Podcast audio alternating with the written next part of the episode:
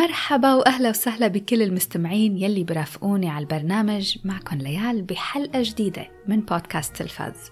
في كتير أعمال وخاصة بحالة هيدا الحلقة أفلام ما حضرتهم أول ما نزلوا.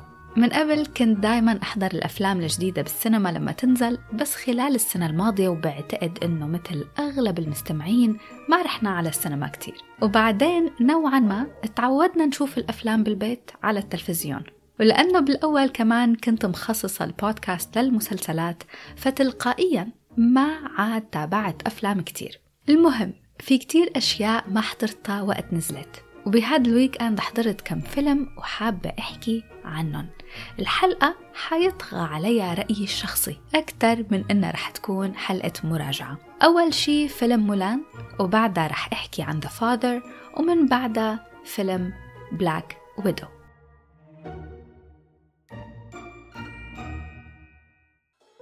بما إنه هي الأفلام مش كتير جديدة فرح أحكي عنها مع spoilers إنه مو spoiler spoilers بس رح أحكي عنها بحرية وخاصة عن الأحداث والأشياء يلي رح أنتقدها. حكون صريحة كتير بهيدا الحلقة بالأشياء يلي ما حبيتها. بداية بفيلم Mulan. My father cannot fight. So I will take his place. يعني شو بدي أقول عن Mulan؟ هلأ بالأول مشان حط المستمعين بالصورة في شغلة حابة أحكي عنها. هي إنه أنا شخصيا نوعا ما ضد أعمال ديزني ال live action يلي عم يعملوها المستندة من أفلام ال animation الكلاسيكية القديمة السابقة. بعرف إنه يمكن ما لازم قارن بس ما بقدر. طفولتي كلها تقريبا كانت ذكريات من أفلام ديزني الكلاسيكية. فما كان بينفع أبدا إنه أنسى القديم وما أطلع على الجديد كأنه هيدا الشيء ما خصه بالتاني.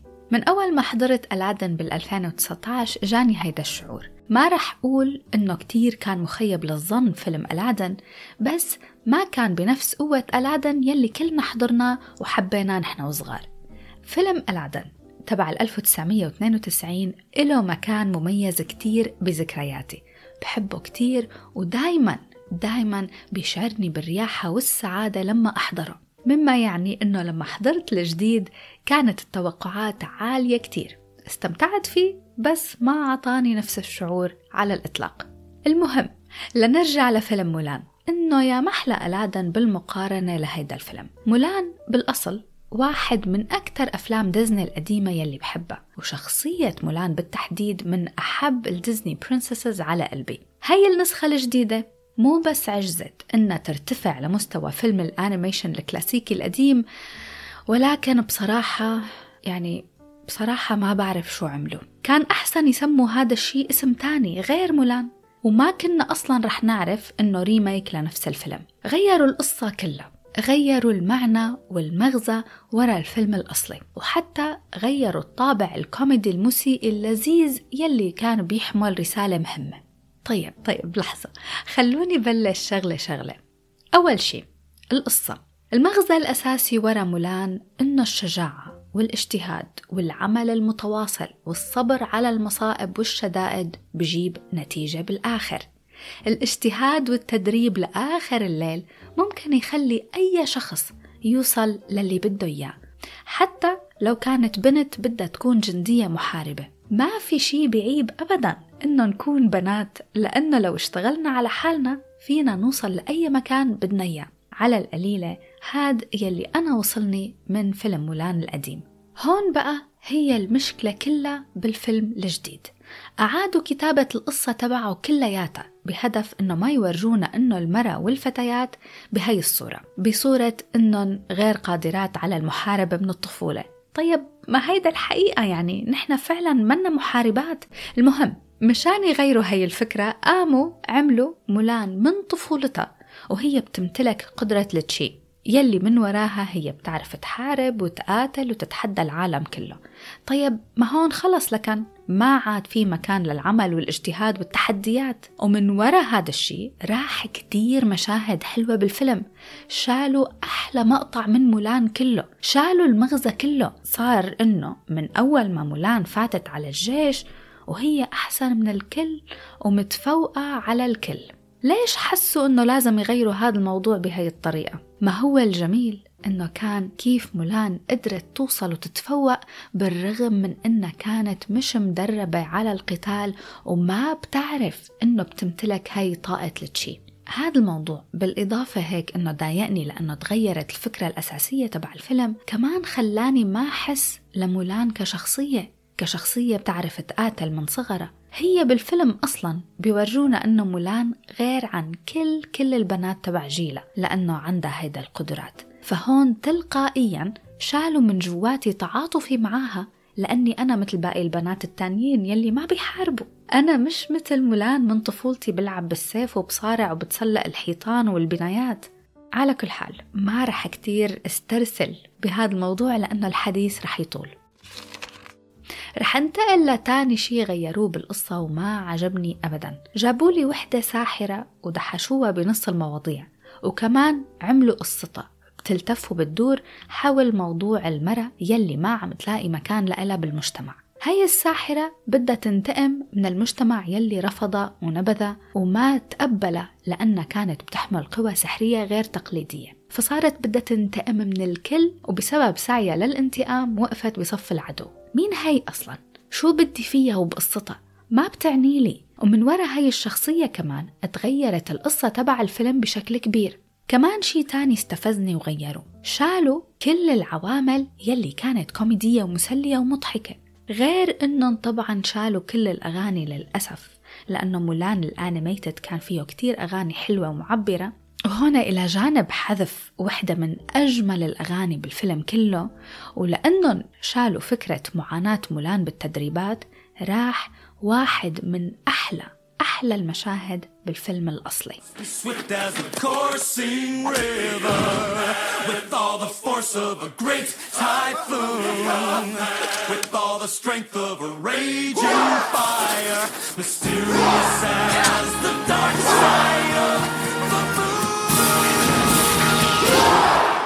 بالإضافة إلى الموسيقى والأغاني في شخصيات تانية كمان راحت تماماً. جدة مولان يلي من وراها مولان بتفشل باختبار الزواج لما بتحط لها صرصور الصغير مشان يجيب لها الحظ ومن وراه للصرصور بيخرب الامتحان كله. هذا بالإضافة إلى أنهم شالوا الصداقة بين مولان وزملاء الجنود واستبدلوها بشي كتير عادي وسطحي. هاد كمان إلى جانب أنهم شالوا العلاقة تبع الحب بين مولان والقائد تبع الجنود واستبدلوها بشيء أقل من عادي بينه وبين واحد من الزملاء يلي ما ترك بقلبي ولا شيء أبدا أكثر شخصية تضايقت أن ما كانت موجودة بالفيلم هي التنين الصغير موشو Who am I? Who am I? Am the guardian of lost souls. I am the powerful, the pleasurable, the indestructible Mushu. غير إنه إنه شالوا موشو بدلوه بشي ما حلو وهو الطائر السحري الفينيكس يلي ما كان له تأثير على الأحداث أبدا هذا بالإضافة كمان إلى أنه ال CGI تبع هيدا الطائر كان مش متقن في شي تاني زيادة كمان ما حبيته إضافة شخصية أختها لمولان يلي ما كان لها داعي على الإطلاق لأنه هي الفكرة من الأساس كانت إنه مولان البنت الوحيدة. مشان هيك عليها ضغط كتير كبير من العيلة إنه تكون البنت المثالية. وحتى مع وجود أختها لمولان بهيدا الفيلم طب ما ورجونا حتى علاقة حلوة بيناتهم. بعتقد إنه هيك بكفي حكي عن فيلم مولان وواضح شو رأيي فيه. بس بدي أشكر الفيلم لشوية مناظر حلوة على القليلة مع أنه هذا الشيء الوحيد يلي ما كنت ناطرة أشوفه بفيلم مثل مولان. بالمختصر الفيلم كتير عادي وإذا ما كان مستند على فيلم قديم بشخصية من الأصل منحبها فهو بالحقيقة مجرد فيلم خيالي قتالي عن بنت قوية بتحمي مملكتها. بعطي مولان تقييم 40% انتقالا للفيلم الثاني بهيدا الحلقة وهو The Father. قبل ما أقول عن جد شو رأيي بهيدا العمل في كم فكرة كتير مهمين دايما بكررهم بحلقاتي ورح مر عليهم مرور الكرام مشان المستمعين يفهموا ليش هيك رح يكون رأيي بهيدا الفيلم. أكثر شيء بيأثر على المشاهد قبل ما يحضر أي عمل هو قديش سمع عن الفيلم أو المسلسل قبل ما يحضره. آراء الغير عامل مهم والمدح الزائد كمان شيء أهم. إلى جانب هدول الأشياء في كمان قديش ترشح العمل لجوائز وبكم أوسكار فاز. هدول الأشياء كلها مثل ما دايما بذكر بالحلقات هي العناصر ممكن ترفع كتير من توقعاتنا قبل ما نشوفه للفيلم ونقرر نحن شو رأينا الشخصي فيه. هذا تماما يلي صار معي بحالة فيلم The Father. سمعت عنه كتير. والعديد من الأشخاص حولي قالوا لي إنه لازم أحضره. وخصوصا الصديقة العزيزة يلي سمعتوها من قبل بحلقة سابقة على البرنامج هويدا. وإذا سمعتوا هيدا الحلقة فبتعرفوا إنه أنا وهويدا بكتير من الأحيان ما بنتفق بالذوق خاصة بالأفلام أكثر من المسلسلات. قالت لي الفيلم رهيب ورح أبكي. المهم قبل ما تفكروا إنه رأيي بالفيلم سلبي رح أبدأ بالحكي I don't know what she's cooking up against me, but she's cooking something up. What are you talking about, Dad? I'm not leaving my flat! I am not leaving my flat! This really is my flat, isn't it? The Father فيلم درامي درامي وتقيل يعني درامي ومكتر فيه قدرات تمثيلية مهمة أكيد مهمة إذا عم نحكي عن الممثل القدير أنتوني هوبكنز بدور الأب وحصل على الأوسكار لهذا الدور والممثلة أوليفيا كولمان بدور الابنة يلي تألقت أكثر وأكثر بمسلسل The Crown على فكرة وبعيدا عن فيلم The Father شوي أوليفيا كولمان إلها مسلسل جريمة درامي بريطاني كتير حلو ما لحقت أحكي عنه من قبل على البرنامج اسمه Broadchurch لكل يلي بيحبوا أعمال الجريمة والتحقيق ما تخلوا هيدا المسلسل يفوتكم أبدا. بالنسبة لإلي هو الأول على القائمة من دون منازع. نرجع لذا فاذر الفيلم درامي من الأول ومع تقدم الأحداث بيصير أتقل أكثر وأكثر. وصرت حس كأنه في شيء قاعد على قلبي وصار يعطيني شعور بالضياع والتوتر وما عاد فهمت أي شيء من يلي عم يصير. بما أنه أنا حسيت بهدول الأشياء معناتها الفيلم نجح بالمهمة تبعه. وصل لي يلي كان بده إياه. فيلم ذا فاذر كان بده المشاهد يشوف الحياة من خلال نظرة شخص عجوز عم يتقدم بالعمر وعم يفقد سيطرته وتركيزه على واقعه لأنه بدأ يفقد ذاكرته. هلأ هون بيجي الشيء يلي شوي شتتني. أنا شخصيا ما كنت بعرف شو قصة الفيلم. وما قريت أي شيء عنه قبل ما أحضره صحيح سمعت إنه فيلم حلو وحصل على اثنين أوسكار وترشح لستة تقريبا بس ما كان عندي فكرة كاملة عن القصة وإنه هي بتلقي الضوء على نظرة الوالد لحياته يلي عم تتهاوى ولأني ما كنت بعرف منيح شو الفكرة وهون بدي أرجع لشوية مشاهد من الفيلم Ah, there she is. Your father seemed a bit confused. Something wrong? Where's Anne? Sorry?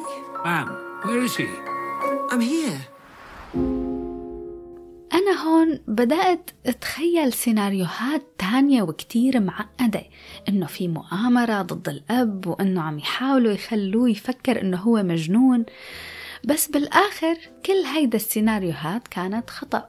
الأمر يلي خلى النهاية لإلي تكون يعني بكل حلاوتها طبعا خلت النهاية تحسسني بالإحباط. أنا بحترم طبعا إنه العاملين على الفيلم كان هدفهم أو بالأصح كان عندهم رؤية لهذا العمل وحابين يوصلوا لنا نظرة درامية مؤثرة وفعلا مؤلمة لواقع حقيقة الإنسان. إذا بدي أفكر بهذا الشيء فكان الفيلم دقيق. أنا مشكلتي معه هو إنه ما قدروا يشوفوا إنه في أساليب استخدمت خلت مشاعري كمشاهدة تبتعد عن الهدف الرئيسي خلال المشاهدة. هلأ بعد ما خلص الفيلم وفهمت الفكرة الرئيسية تبعه لما رجعت فكرت بالفيلم تأثرت. بس خلال المشاهدة كنت مشتتة وضايعة وما قدرت أتعاطف مع الشخصيات. لا مع الأب يلي كنا مفكرينه عم يضايق بنته عمدا ولا مع البنت يلي على أساس كانت بدها تتخلص من والدها. The Father فيلم لازم ينحضر. تحفة فنية درامية مهمة تشديدا على كلمة درامية مهمة. أداء التمثيلي مميز ورهيب. المشاعر يلي بيولدها داخل المشاهد بترجع تماما للمشاهد نفسه وبعد ما ينتهي بيكون له تأثير أكبر من التأثير تبعه خلال المتابعة. بعطي فيلم The Father تقييم 79% وهلأ لنجي لفيلم بلاك ويدو ما رح طول كتير بالحديث عن هيدا الفيلم لأنه رأيي فيه جدا بسيط على قد ما الفيلم نفسه كان بسيط. You don't know everything about me. I've lived a lot of lives before I was an Avenger. Black Widow من الآخر وبدون مقدمات. مللني وأنا عم تابعه. حضرته على دفعات. وبكتير من المشاهد ما كنت مركزة مع الفيلم أبدا. كان هيك يعني بال background شخصيا قبل ما أتابعه ما كنت بعرف إنه التوقيت الزمني لأحداث Black Widow بتدور بعد فيلم Captain America Civil War يلي صدر بال 2016 وقبل Avengers Infinity War يلي صدر بال 2018 Black Widow كشخصية كان لازم يكون لها أفلام من زمان ليعرضوا لنا خلفية شخصيتها. وتوقيته هلأ إجا كتير متأخر مقارنة بكل الأحداث يلي صارت ويلي عم بتصير بعالم مارفل والشخصيات التانية وال multiverse وكل هيدا الأشياء. بالإضافة إلى عنصر التوقيت هذا الفيلم كان ممكن بكل بساطة إنه يكون فيلم spy action وجود Black Widow كشخصية رئيسية ما كتير عطى طعمه للمواضيع. الفيلم هيك بشكل عام إنه إيه مسلي كأكشن ومغامرة. ضافوا عليه العنصر العائلي ماشي. ما قدم لي شيء مميز كونه بدور حول شخصية من عالم مارفل وشخصية من ال Avengers بالتحديد. وكمان كان معتمد اعتماد كبير على فكرة النساء بأدوار بطولية. فيلم طويل فيه كتير مطمطة بمشاهد الأكشن والتشويق. هلأ بالجانب الإيجابي عجبتني شخصية الأب ألكسي يلي قدمه الممثل ديفيد هاربر. وكمان عجبتني الأخت يلينا يلي قدمت دورها الممثلة فلورنس بيو يلي شفناها من قبل بفيلم الرعب Midsommar. وهلأ رح تعود لتظهر بمسلسل Hawkeye بنفس الشخصية لأنه المفروض إنه هي رايحة تنتقم منه بسبب موت أختها.